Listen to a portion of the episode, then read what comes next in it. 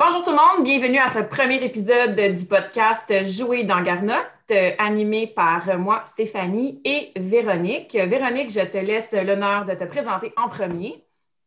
Ben, salut, officiellement, moi c'est Véro. Euh, femme active, travailleur, et ça donne que je suis maman. Et euh, en plus, ça donne que mon enfant a des besoins particuliers, puis ça donne que j'aime ça les humains. Fait que euh, je me suis questionnée à comment je pouvais rendre sa vie plus facile, puis parler, c'est souvent une solution euh, à nos manques de connaissances. que pourquoi pas le faire euh, euh, de l'intérieur? Voilà, c'est assez moi. Et moi, je vais me présenter. Je m'appelle Stéphanie. Je suis éducatrice spécialisée, fondatrice du blog Ma banlieue et je suis aussi maman de deux enfants que vous aurez la chance de découvrir au fil des épisodes du podcast. Et on a aujourd'hui comme première invitée Daphné Gagnon. Bienvenue. Allô, merci à vous. Alors, euh, je m'excuse, je me suis étouffée avec ma salive. Euh, pour ceux, en fait, qui ne connaissent pas, Jouer dans Garnotte, on l'a parti il y a environ euh, deux semaines, Véro et moi, alors qu'on se parlait sur Instagram un peu de nos réalités respectives. Et nous est venue l'idée de lancer un podcast pour parler des différentes réalités, justement, des familles qui vivent avec un enfant à besoins particuliers ou qui vivent des défis au quotidien pour, euh, pour déstigmatiser un peu cette réalité-là que plusieurs ne connaissent pas parce qu'on s'entend qu'au niveau de la représentation dans la sphère médiatique, euh, c'est assez faible. Donc, on s'est donné comme mandat, nous, euh, femmes, mamans, blondes, peu importe, de, parler de, de, nos réalités, mais aussi d'aller à la rencontre avec des spécialistes, avec des gens qui œuvrent dans le milieu, avec des organismes aussi, pour, euh, pour mettre en valeur euh, ces, ces jeunes-là qui sont euh, tout à fait exceptionnels. Donc, Daph, je te laisse le soin aussi de, de te présenter. oui, donc je m'appelle Daphné, je, suis une, je suis une femme en tout premier lieu. je suis aussi quelqu'un qui travaille normalement en comptabilité. J'ai trois merveilleux enfants, Luca, Thomas et Léo. Euh, je pourrais dire, je vais essayer d'arrêter de dire hum à chaque deux secondes. Euh, grossièrement, quand on me voit dans la rue, ce qu'on remarque, euh, mis à part le fait que j'ai trois enfants, c'est le fait que j'en ai un qui agit drôlement parce que Luca est autiste non-verbal. Et j'ai aussi mon Thomas qui a de grosses difficultés à l'école pour plein de raisons. Puis Thomas, ben, qui était à la garderie, fait que pour l'instant, ça se gère et on espère que ça va se gérer bien pour le reste. Puis je suis aussi euh, cofondatrice de l'entreprise Projet Spécial. Oui, on va revenir. Euh, en fait, moi, je vais, tu sais, dans les podcasts habituels, ils remercient tout le temps leur commanditaire euh, du jour. Puis moi, aujourd'hui, j'ai décidé que vous étiez notre commanditaire du jour parce que, parce que je vous aime. Puis ah. Parce qu'on va faire, euh, c'est ça, dans le fond, tantôt, euh, tu vas nous décrire le projet que tu as cofondé avec Ariane euh, Zita, qui est aussi chanteuse et magnifique interprète. Et on va commencer par, en fait, ce qui nous unit les trois, c'est que ben, vous deux, vous avez des enfants qui ont reçu un diagnostic de TSA. Et moi, j'ai une enfant qui est en attente d'un diagnostic de TSA et j'ai beaucoup parlé avec vous deux dernièrement parce que ben, il n'y a rien de plus, euh, de plus naturel que de parler avec quelqu'un qui vit cette même situation-là, qui ne sera pas dans le jugement, qui ne sera pas ultimement dans la recherche de solutions ou qui ne sera pas dans un mode, ben voyons, euh, tout le monde est un peu autiste. Fait que ça, me, ça, me, fait du bien de vous parler. Puis je pense qu'avec la prévalence aussi des, diagnostics de, de, TSA, quand on dit TSA, c'est trouble du spectre de l'autisme, euh, anciennement trouble envahissant du développement. on reviendra là-dessus plus tard. Mais je pense qu'avec la prévalence, il y a plusieurs familles dans la même situation que nous qui vivent un peu cet isolement-là face à la réception d'un diagnostic. Puis euh, j'avais envie d'entendre un peu euh, vos, deux histoires, votre cheminement, l'entrée de, de, ces trois lettres-là dans votre vie, ce que ça vous a fait comme premier. on peut parler de choc. Oui, ça, dépend à quel moment tu le reçois, mais c'est effectivement comme en parlant avec toi dans les dernières semaines que je me suis rendu compte que euh, même si les ressemblances dans les recherches du pourquoi on fait, on fait ces démarches-là de faire évaluer notre enfant, je me suis rendu compte aussi qu'il y a des les, services ne sont pas établis partout pareil dans les régions. Puis c'est pas, euh, on ne traite pas les parents de la même manière d'une place à l'autre. Les, approches diagnostiques ne sont pas les mêmes, euh, dépendamment si ton enfant a beaucoup ou pas de très visible dans tout ça. Moi, dans l'absorption du choc, par exemple, j'avais déjà, j'avais déjà un diagnostic génétique de trisomie 21. Donc, aller chercher ce diagnostic-là, ça a été un soulagement parce que quand on a été confronté à d'autres enfants qui avaient, ben, je dis confronté là, comme si c'était péjoratif, mais quand on a rencontré d'autres familles qui vivaient avec la trisomie, ben, notre fils ne cadrait pas là-dedans non plus. Puis là, qu'est-ce qui appartient à quoi? Est-ce que les comportements appartiennent à la déficience? Est-ce que les comportements appartiennent à la trisomie? Ils appartiennent à quoi? Puis là, plus il vieillissait, plus les comportements ressemblaient vraiment beaucoup euh, au TSA. Par contre, il, y a très peu, dans, ma condition, il y a très peu de connaissances sur les deux diagnostics mis ensemble parce que tout peut s'entremêler.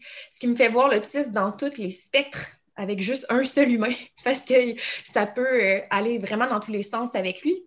Puis que moi, je représente aussi euh, le TSA de manière cliché par rapport à ce qu'on voit dans les films. Donc, surexposé, vraiment caricaturé. Moi, mon fils, il a tous les traits. Fait que on dirait qu'à cause de ça, j'étais déjà pardonnée parce qu'il euh, y avait le faciès, fait que les gens savaient déjà qu'il était différent. Pour, moi, c'était moins un choc d'avoir le diagnostic d'autisme que de trisomie parce que ça, ça, lui ressemblait tellement plus que ce qu'on me parlait de la trisomie. Fait que euh, j'ai trouvé le, cheminement pas égal. J'ai trouvé que c'était lourd. J'ai trouvé que ça remettait constamment mes compétences parentales en jeu, tu sais, parce que c'était une ligne mince entre j'étais pas adéquate comme parent, ça faisait des comportements inadéquats, ou j'étais juste vraiment pas dans le même langage que lui, tu sais. Fait que aller chercher le diagnostic, c'était pour m'outiller, pour essayer de le comprendre à travers des lunettes plus extérieures. Puis euh, au passage, je me suis rendu compte que même dans l'autisme, il n'y a pas deux situations pareilles. Fait que mon désir de comme être moins seule, ben, des fois, ça s'est amplifié parce que on je ne me retrouvais pas non plus dans tout ça. Il y a tellement de manières d'être parent d'un enfant autiste, puis il y a tellement de diagnostics d'autisme que ce podcast-là, pour moi, c'est une manière de se dire, ben, sais quoi? Chaque famille est correcte comme ça. On n'est pas obligé d'être pareil, même quand on est différent, puis ça nous permet de comme voir l'autisme avec des lunettes plus roses que ce qu'on voit dans les médias. Oui, non, c'est J'aurais pas dit mieux. Daph, toi, ça a été comment euh, avec Luca? Euh, ben, euh, avec Luca, en tout premier lieu, on s'inquiétait parce qu'il ne parlait pas. il y avait un niveau moteur, Luca, là, à, à, 8 mois, il était déjà debout puis il faisait des premiers petits pas. Fait ça allait vraiment très vite là-dessus. C'était vraiment au niveau de la parole. Puis, euh, ben moi, j'allais au CLSC, puis je dis, ben là. Euh, Par quel âge environ? Ben, tu sais, dans les vaccins, là, quand ils te demandent, bon, ben, tu sais, ils te font un petit topo de, de comment ils se développent. Euh, mais au CLSC, je me faisais répondre très bêtement que je devais stimuler mon enfant parce que moi, j'ai eu Lucas, j'avais 18 ans. Donc, on dirait que le premier réflexe, c'était comme, bon, ben, tu le stimules pas assez. Euh, le premier réflexe, c'était de jeter le blanc parce que tu avais le jugement qui venait avec une journée oh, grossesse euh, jeune. Puis là, automatiquement, c'est ben, de ta faute parce que tu stimules. Ah oui, c'était vraiment ça que je sentais. Puis, euh, tu sais, sur beaucoup de sphères, de, des petits accidents que tu te ramasses à Sainte-Justine, des choses comme ça, on avait des questions des fois comme ah, c'est douter de tes compétences parentales à, base de voir que, ton, que tu pouvais dire la vérité là, puis que tu connaissais ton enfant. Oui, puis tu sais, euh, euh, c'est sûr que c'est difficile, oui, avoir un enfant jeune, mais pour vrai, ça a bien été. Euh, dans ce temps-là, j'avais ma belle famille de l'époque qui était très présente. Ça, ça a bien été pour vrai. Je n'encourage pas ça nécessairement, mais ça aurait pu être plus difficile. puis, puis n'avait pas à cette époque-là des gros comportements stéréotypés, comme quand on allait faire les suivis au pédiatre, euh, ma médecin qui est ma médecin depuis que j'ai accouché de Lucas qui nous connaît de fond en comble, ben, tu sais, Lucas, il n'avait pas nécessairement le regard super fuyant, il, et, euh, regardait pas des affaires tournées pendant des heures, euh, toutes les petites, les petites coches stéréotypées qu'on avait en tête. Mais tu sais, là, on recule il y a 12 ans. Là. Puis en 12 ans, là, écoute, c'est. Oui, mais ça a changé, le discours a ah changé énormément. Là. Fait que c'est ça, ben, en gros, euh, Luca parle pas, Luca parle pas. Donc là, tu, tu, tu regardes les oreilles, ben non, il est pas sourd. Puis tu es quasiment fâché qu'il est pas sourd parce que ouais. faire qu'il est sourd. Puis euh, euh, de fil en aiguille, à un moment donné, on était à l'orthophoniste, on, on, paye des fortunes à l'orthophoniste. L'orthophoniste, elle nous dit Bon, ben je pense que je vous ferai une référence à tel autre endroit, mais c'est tout vague. Mais dès le départ, les professionnels qui se pichent la balle ont définitivement vu que Luca, probablement, il est autiste. Fait que là, finalement, on se fait, on, est, on se fait renvoyer, ça s'appelait comme le centre de réhabilitation ou je sais pas quoi, là. Euh, puis c'était de l'orthophonie, des choses comme ça. Puis, euh, à un moment donné, on se fait juste dire, ben euh, vous n'êtes pas au bon endroit, on va vous envoyer faire un test à DOS. Ouais. C'est ce qu'on dit. OK? Fait que, mais là, il y a plein de mois d'attente. Fait que tu dis, ben, je vais aller le faire au privé. Fait que là, pas nécessairement c'est quoi le test à DOS. Puis, euh, tu sais, j'ai à peine Facebook dans ce temps-là. Donc, euh, je vais sur Google, puis je, je tape test ADOS, puis là, je vois que c'était comme autism, diagnosis, je sais pas trop quoi. Oui, parce qu'évidemment, les tests sont en anglais. Autism Diagnostic Observation Schedule. C'est ça. Fait que là, OK. Mais en même temps, tu es encore dans un genre de, de, déni. Puis là, tu te dis, bon, ben go, on va juste trouver un professionnel. On trouve un professionnel super fine qui nous dit, en plus, hey, je, vais, je vais ajuster euh, les facturations pour les assurances, tout ça, pour que ça vous coûte moins cher à la famille, tout ça. Mais tu sais, elle, dès qu'elle voit Luca rentrer dans son, dans son bureau, là, elle le sait, là, elle le sait. Puis, euh, bref, on fait les évaluations, je ne sais pas, deux, trois fois. Puis là, il t'appelle pour te dire, bon, ben, je vais vous donner le diagnostic. Fait que dans une belle journée du mois d'octobre, alors que j'ai un petit nourrisson de cinq semaines qui est né, euh, ben là, on te met les mots que tu ne veux pas entendre. Euh, moi, je me rappelle, elle, nous parlait de pointage, puis de patente, puis là, tu sais, tu as un rapport de 20 pages, puis là, je me rappelle avoir dit comme, OK, mais c'est quoi que ça veut dire, ça? Ouais. Tu sais qu'il ne l'est pas, puis tu elle fait juste te dire oui. Fait que là, euh, en même temps, tu le sais. Mais tu sais, c'est. Ouais, mais tu ne sais pas que ça s'appelle comme ça. C'est ça. Puis, tu sais, à cette époque-là, euh, moi, l'autisme, je vois juste quelqu'un qui se balance puis qui se frappe la tête des murs. Tu sais, c'est. Ben, je te dirais qu'aujourd'hui, il y a beaucoup de gens qui voient son corps comme ça. Ben, c'est ça. Que, tu sais, ça a été la, grosse claque, puis ça en a enclenché comme. Euh, parce que là, tu te fais. Tu sais, au début, tu es comme, bon, ben, go, OK, qu'est-ce qu'il faut faire? T'es pas mal. Euh, t'es pas mal devant un mur de genre, personne peut vraiment te répondre parce que il y a deux à trois ans d'attente, mais là, on me dit à quel point que les enfants, il faut qu'ils soient stimulés maintenant, 20 heures par semaine, sinon c'est trop tard. Puis là. Oui, puis parce que les offres de service n'existent plus de la même manière passé six ans non plus. Fait que comme le rush du diagnostic, le rush des suivis avant que tu passes déjà à l'étape suivante alors que tu n'es même pas rentré dans la première. Fait que, tu sais, ça, aussi, on aurait pu faire mieux en encadrant les familles. Ah oui, puis là, tu te dis, OK, là, la, la personne qui est au privé te propose quelque chose. Euh, puis dans notre cas, c'était parfait. C'était ça qui fitait avec Lucas, c'était de l'ABA. Euh, fait grossièrement, je vais te montrer quelque chose, puis si tu le fais, je vais te donner une récompense. Puis, de fil en aiguille, on réduit les récompenses. je vous fais ça bien, bien rapide. Non, mais en même temps, c'est. C'est ben, exactement ça. C'est vraiment. c'est ça, c'est vraiment ça. fait que là, tu te lances là-dedans, tu te dis, bon, ben, go. Euh, moi, à cette époque-là, j'étais sur le. Tu sais, j'avais décidé de faire un certificat en comptabilité à distance qui était vraiment une idée nulle, mais j'avais des prêts et bourses. Fait que tu prends tes prêts et bourses pour payer ça, tu prends de l'argent sur la carte de crédit, tu penses acheter un char parce que tu as une plus grosse famille, tu prends cet argent-là, puis là, là, là, je veux, je veux même pas imaginer tout ce qu'on a mis là-dedans. Mais tu vois que ça fonctionne quand même. Fait que là, tu es comme pris dans une spirale de tout ça. Puis moi, je m'accroche tellement à des mots dans le diagnostic, le, rapport comme 25% des autistes perdent leur diagnostic ou, euh, ou je sais pas quel pourcentage n'a pas de déficience intellectuelle. Tu sais, toutes ces petites affaires-là, on dirait que je me raccrochais à ça, mais je me revois en arrière, puis j'aurais tellement scrappé ça du rapport. C'est juste comme, ben go, on va, on va, on va aller avec ton enfant, puis on verra, tu sais. Fait que, ben, c'est ça, je parle, je parle, je sais plus j'en suis où, fait que je vous rends la parole.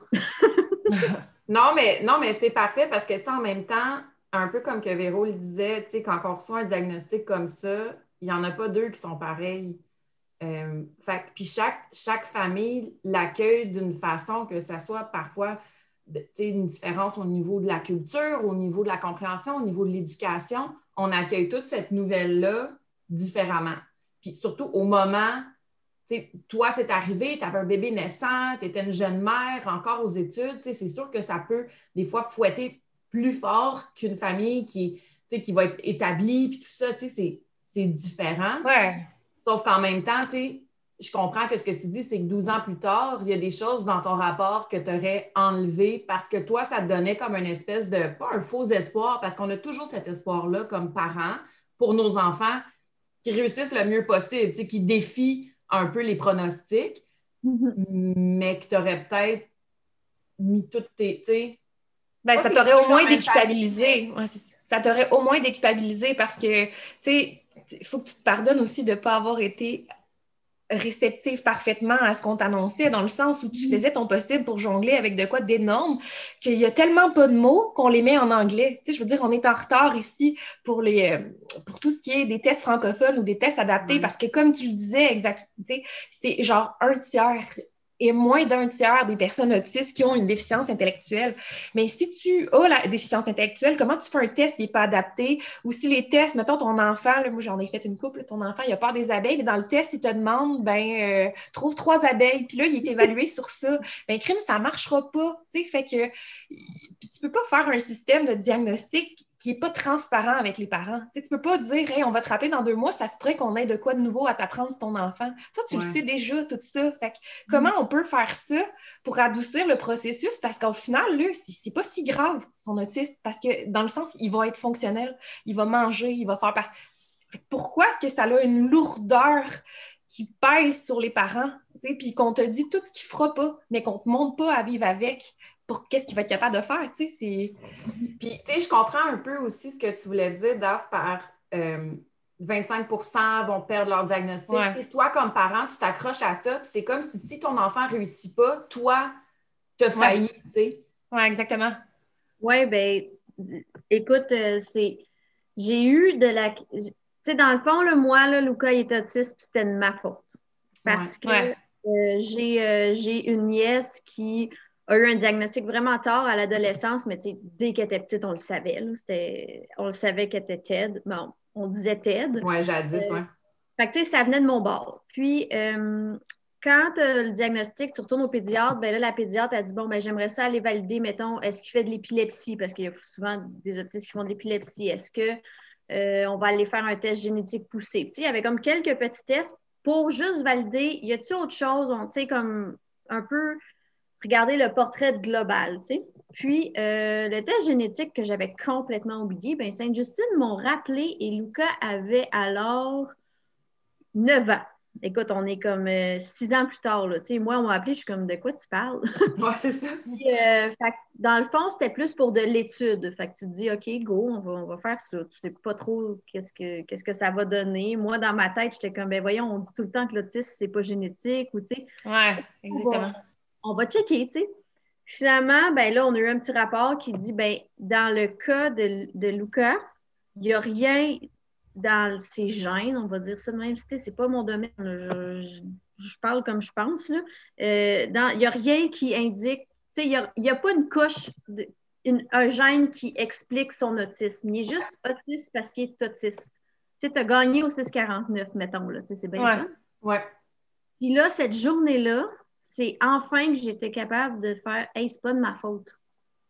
C'est plate que c'est plate que tu as vécu ça. Je trouve ça terrible que les mères. Euh, c'est ça, ouais.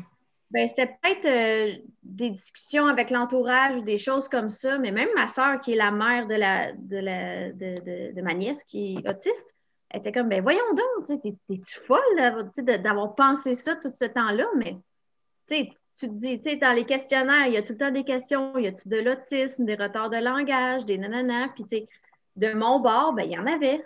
Fait que, tu sais, c'était toute l'espèce de coche. Bon, ben, tu sais, on fait la balance, là. Bon, ben, c'est plus de ta faute.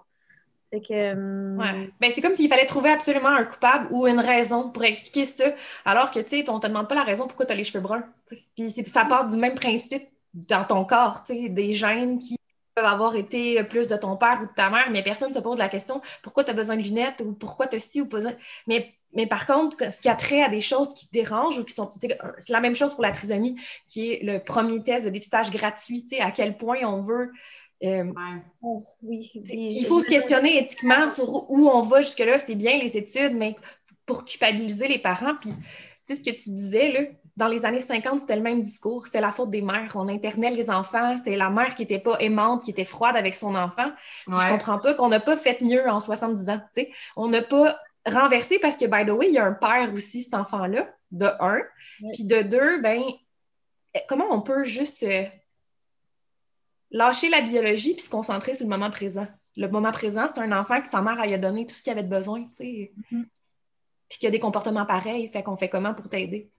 Oui. c'est drôle parce que récemment, j'ai lu, j'ai lu un article qui disait euh, que justement, il pourrait avoir des tests précoces pour déceler l'autisme alors que le bébé est un fœtus ou quelque chose. Puis, tu sais, quand j'ai eu quatre grossesses, mais j'ai eu une fausse couche dans l'histoire, mais tu te dis, tu sais, c'est l'antise de te dire, OK, je fais tous les tests, je fais ce qu'il faut, mais tu sais, si, euh, s'il y a un test qui revient positif, de, ben, c'est pour la trisomie, ou, ou quand tu fais les échos, puis qu'ils prennent toutes les mesures, puis tout, hey, tu veux, tu, tu veux pas, tu veux pas être confronté à ça. Puis j'avais déjà une personne qui m'avait dit, tu sais, si tu l'avais su quand tu étais enceinte, qu'est-ce que tu aurais fait? Mais comme, ah, non, au secours. Non, non, c'est ça.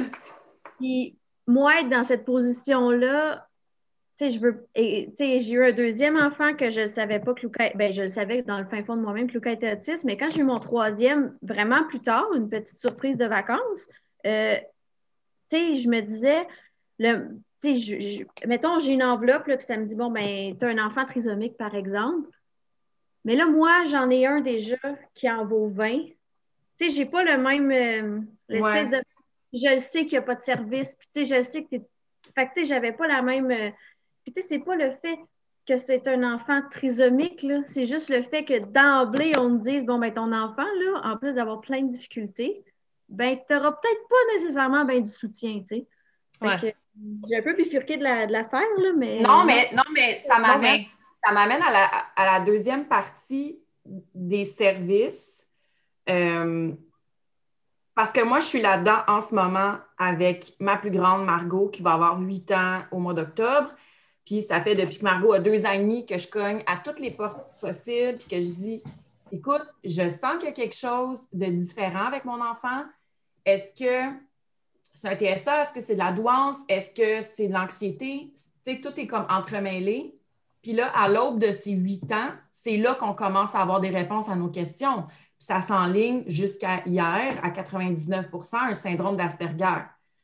Et la, la, pédopsychiatre nous suggère aussi d'aller faire un test en neuropsychologie pour aller voir s'il n'y aurait pas en plus un déficit de l'attention et de la douance. C'est sûr que c'est aussi un package deal, mais hier, je l'ai trouvé difficile, pas parce que c'était comme un choc, parce que ça fait, ça fait cinq ans là, que moi, dans ma tête, il y a comme une lumière qui clignote, mais c'est de me dire, comme éducatrice spécialisée, je connais le manque de services.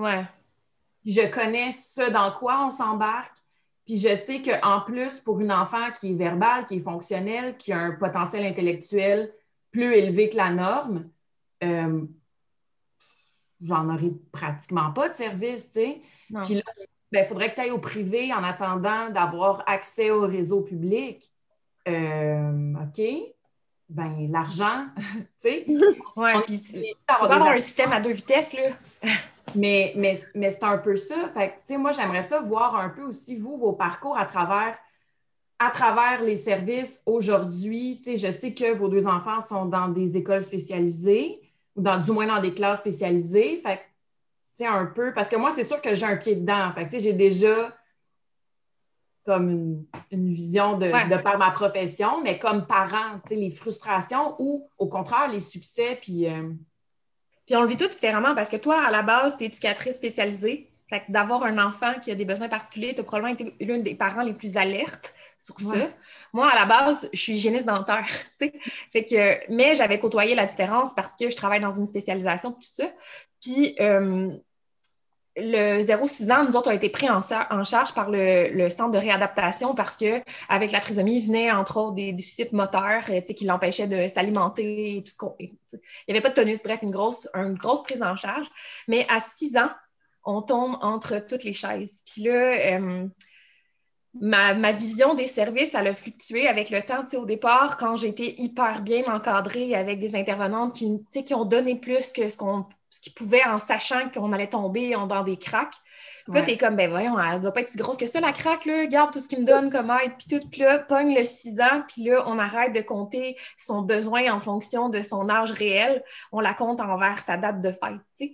Mais dans sa tête, il y avait deux ans et demi, là. Puis ça n'a pas évolué. Fait que les services ont juste comme tout arrêté. Puis là, moi, c'est là que j'ai fait le choix d'arrêter de travailler dans mon domaine pour aller étudier en éducation spécialisée puis aller faire euh, les cours en TSA. Ça Est-ce que ça m'a apporté de quoi? Non, parce que dans le fond, je le savais déjà. Tout ça, je l'ai appris dans le vivre avec. Mais ça me fait me rendre compte encore plus des inégalités puis de comment il y a de la paperasse derrière chacun de nos enfants qui pourrait être enlevé. Tu sais, des fois, il faudrait juste se réduire à c'est quoi ton besoin, s'écouter, puis d'être entendu. Tu ne vas pas chercher, personne va à la quête au diagnostic pour le plaisir de flasher nos différences.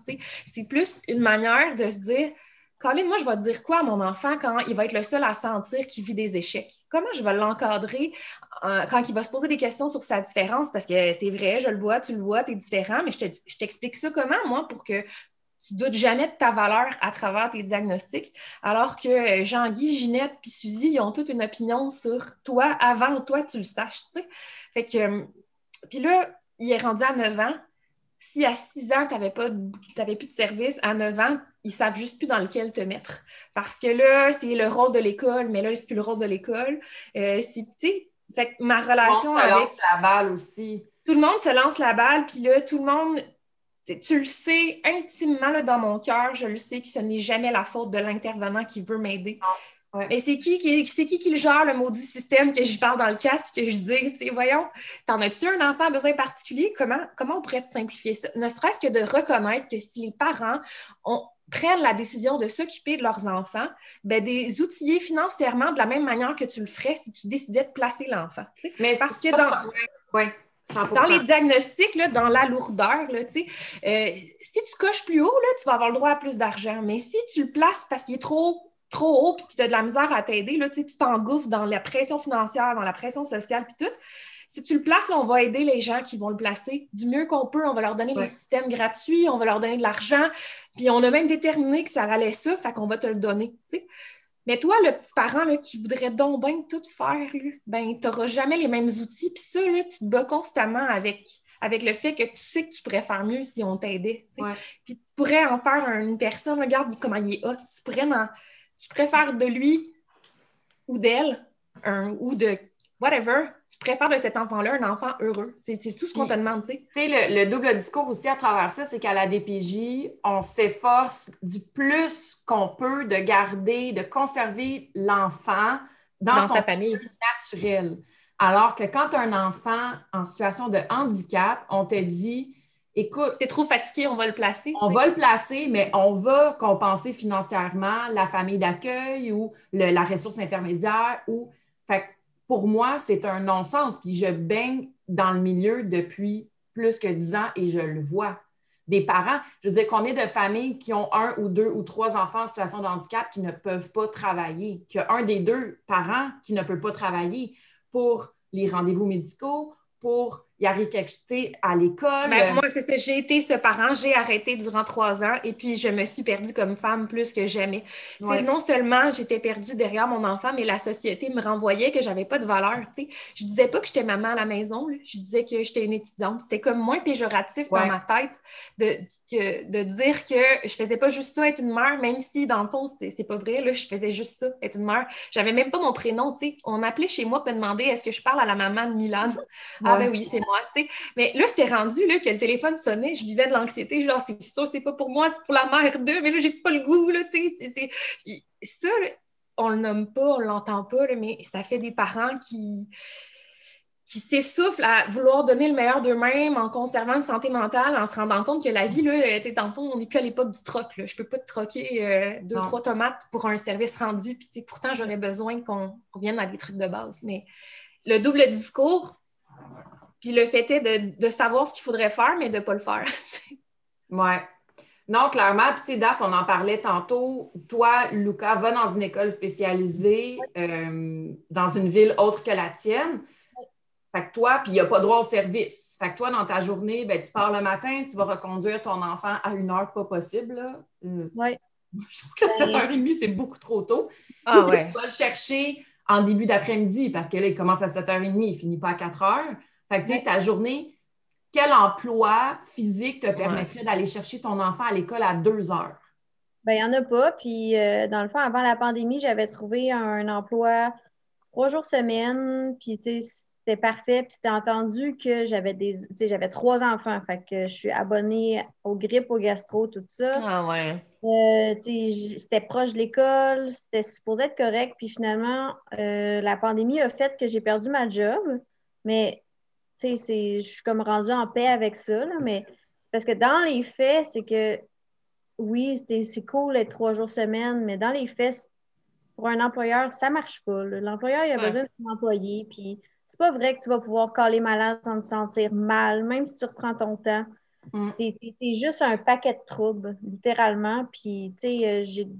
j'ai euh, à un moment donné, j'étais euh, gestionnaire dans un bureau de comptable. Puis, tu sais, je le sais, là, je l'ai vécu, l'espèce d'endos de la médaille d'être le gestionnaire qui doit, qui doit gérer l'entreprise. Puis, être jongler avec ça. Fait que non, euh, moi, ça fait 12 ans que je fais de la comptabilité euh, à la maison comme travailleur autonome. Je suis devenue comptable parce que ça a donné de même. Je, je, dis à la joke que je peux pas croire qu'il y a des gens qui choisissent, qui choisissent Mais, euh, tu sais, j'ai mes petits clients, tout ça, mais tu sais, j'ai jamais fait des fortunes. Puis les années que j'ai fait un peu plus de sous, c'est parce que, ben là, je après une séparation, puis que j'avais la garde, tu sais, comme c'était une, fin de semaine sur deux avec le papa, ben, quand la garde partagée est, apparue pour de vrai, ben, là, j'ai pu plus travailler, puis tout ça. Mais sinon, in fact, il y a tout le temps quelque chose qui arrive. Il y a tout le temps. Euh...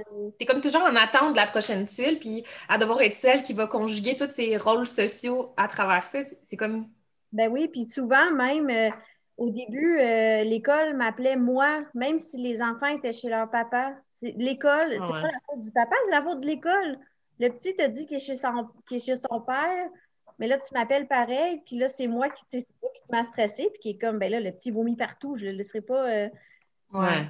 C'est tout, le temps relié à, toi, puis c'est très lourd, là, puis c'est, les, les, les, suivis médicaux, c'est comme tu disais, c'est la maman de c'est la maman de. C'est toi qu'on appelle en premier parce que vraiment, on est plus réactif. S'il arrive quelque chose, on se revient sur un scène, on va vite le chercher, on s'arrange. Mais... tu as l'instinct qui prend. Euh, tu sais, déjà, d'emblée, on a l'instinct est là. Mais là, c'est comme d'autant plus quand tu as un enfant qui vit des défis au quotidien. Ben là, tu es tout le temps en mode. Euh, pas en mode panique, là, mais tu Mais en mode protection. En mode protection, oui. Euh, je vois le temps qui file. DAF, là, ça va, on va avoir besoin d'un épisode 2 euh, sur l'autisme encore parce qu'on a tellement, tellement de choses à dire. Mais pour la sortie de ce premier épisode, DAF, je voulais que tu nous parles de projet spécial. Oui, euh, écoute, euh, dans la pandémie, euh, il est arrivé quelque chose avec mon Luca qui m'a fait ressurgir une idée que j'avais dans le plus profond de moi-même. Là, je vais vite parce que moi aussi, je vois le timer. donc, quand j'allais quand j'allais en voyage dans des événements, j'avais le réflexe d'écrire des chandails à la main pour Luca euh, qui disait, exemple, euh, je suis autiste, moi aussi je te juge, des affaires comme ça. Fait que les gens, quand ils le voyaient, ils, comprenaient pourquoi, mettons, il sautait, il tournait. Il disait, il, faisait des sons bizarres ou euh, je sais pas, moi, il se liche la main puis il se la met dans les cheveux, tu sais. Fait que ça dédramatisait vraiment des situations malaisantes. Fait que j'ai fait ça dans les dernières années. Ma belle-sœur me, les écrivait. Puis, ça m'a frappé quand le masque est devenu obligatoire au Québec. Ah ouais, parce que tu perdais un tu perds un lien, un lien de communication. Oh non, même pas ça. C'est que Luca ne pouvait pas porter de masque. À ah, aussi. Ah, ouais, ouais. Pour le regard des autres. Oui, maintenant, maintenant, au fil du temps, j'ai réussi à y faire porter, mais il n'en portait pas de masque. Puis euh, j'étais allée au IGA, puis on avait tu hâte de retourner faire l'épicerie avec Luca? Parce que Luca aimait ça. Mais tu sais, il y a eu un temps qu'on pouvait juste être tout seul avec un panier. Ouais. Fait qu'il euh, n'y avait pas de sortie. Fait que bang, je m'en vais à l'épicerie. Et puis là, je me suis fait arrêter quasiment 15 fois dans l'épicerie. Madame, votre enfant doit porter un masque. Surtout que Lucas, il mesure comme 10 pieds, là. Ben, c'est ça, il est, grand, Lucas, il est grand comme moi, fait que déjà, il n'a a pas de l'air d'être sa limite d'âge qu'il avait à ce moment-là. Euh, puis là, tu sais, de devoir te justifier à tout le monde, ben là, il est autiste, oh, mais là, c'est quoi le rapport? Ouais, mais là, il y a une clause qui dit que ces personnes-là sont exemptées. C'est vraiment écrit trouble du spectre de l'autisme. Bref, euh, fait en, en, textant mon amie Ariane, puis je pleurais. J'étais comme, tu sais, s'il y avait eu un chandail, quelque chose, un néon, là, qui dit qui est autiste, qui a un handicap, qui ne peut pas le porter, ben, il me semble que ça aurait réglé la situation. Puis Ariane m'a littéralement répondu, ben, go. On le fait. Le fait. ça a comme pitché une graine. Puis de fil en aiguille, parce que, tu sais, je me disais, je peux pas être la seule dans cette situation-là. Oh no! Je peux pas être la... fait c'est comme né tout ça, l'espèce de, désir de passer un message via euh, nos chandails, des messages des fois qui ont une grosse étiquette, exemple autiste, des messages. J'adore, euh, je porte le mien tout le temps, là, celui Allô j'angoisse. Euh, je fais la paix avec mon anxiété généralisée. Puis je sais que tu as plein d'autres modèles qui s'en viennent. On va mettre le lien je me sens très cool de dire ça, mais on est en bas dans la vidéo. Puis tu as aussi pour le mois de l'autisme un ensemble, je l'ai ici, là, pour oui, ceux euh, qui, l'écoutent en vidéo, euh, un ensemble de, semences. Puis il y a 5 qui sont remis à un organisme de ta ville à Sainte-Thérèse. Oui, c'est ça. C'est un ensemble. C'est vraiment, écoute, sa partie, on veut faire une affiche pour le mois de l'autisme. C'est vraiment très cool. merci. Puis ça a fini avec des, impressions en risographie, avec des graines euh, que tu peux pas avoir des graines de meilleure qualité qu'on est allé chercher avec un potager, le potager ornemental de Catherine. Puis écoute, ça a été tellement le fun à faire comme projet. Puis jusqu'à la dernière minute de le lancer, on dirait, ben, tu sais, le syndrome de l'imposteur, je suis pas sûre, tout ça. Puis c'est Ariane qui me disait, hey, go, c'est sûr, ça va marcher. Ben, j'ai déjà envie de l'acheter. J'ai déjà. je le connaissais pas. Moi, acheté en anglais. Là, de savoir que tout ça, c'est fait en français, je trouve tellement que c'est une belle idée. Là, moi, j'aime ça l'exposer. Il n'y a pas de place à de l'ambiguïté. C'est ben, genre, allô, that's it, on passe à d'autres choses. J'adore ça. J'adore le concept. Il est imprimé, toutes les affiches sont imprimées à Montréal. Les graines viennent de J'ai un blanc de mémoire, mais au pire, tu pourras le mettre dans la description. Ouais. Euh, euh, puis tout ça a été fait à la main. Euh, on a tout mis la main à la pâte. Puis il y a 5 qui est remis à ACO Loisirs, qui est un organisme de Sainte-Thérèse qui, qui font plein d'activités l'été, les fins de semaine. Je n'aime pas le mot répit parce que c'est un mot que je ne suis pas en, paix avec, mais on pourra en parler lors d'un prochain épisode. Mais en gros, Luca va passer peut-être c'est 5 heures le dimanche, une semaine sur deux. Pendant ce dimanche-là, souvent, ce qui arrive, c'est que je passe du temps avec son frère, Thomas, euh, que j'ai une semaine sur deux aussi. Puis on fait juste des affaires que normalement, c'est un peu plus compliqué avec Lucas. Fait que ça nous donne juste un, petit coup de pouce. Puis Lucas, il est super bien là-bas, il fait des activités, il mange. Il est en sécurité. Oui, mais non, le répit n'est pas pour lui, il est pour toi, te retrouver. Je sais que le terme est, est comme ça, mais c'est aussi un, apaisement de, charge mentale. Fait que là, moi, je me note pour le prochain, prochain enregistrement, on va se parler, Daf, si tu veux revenir, bien sûr, on va se parler euh, du concept de répit. On va se parler aussi de ce qui se passe après 21 ans, donc la suite pour, euh, pour nos chers enfants. Euh, là, on parle encore de, de l'autisme. Dans d'autres épisodes, on va parler de trisomie 21, on va parler d'identité de genre, on va parler de plein, plein, plein de, sujets fort intéressants. Euh, merci, Daph, d'être venu. On se revoit euh, prise 2. On le met en ligne le 2 avril. Euh, attends pour la journée mondiale de l'autisme, mais il n'y a pas, hein, tous les jours devrait être la journée de l'autisme. la journée de la différence tous les jours. Exactement. Merci d'avoir été là, c'était vraiment cool. Merci à vous deux. Merci, à la prochaine. Salut. Salut.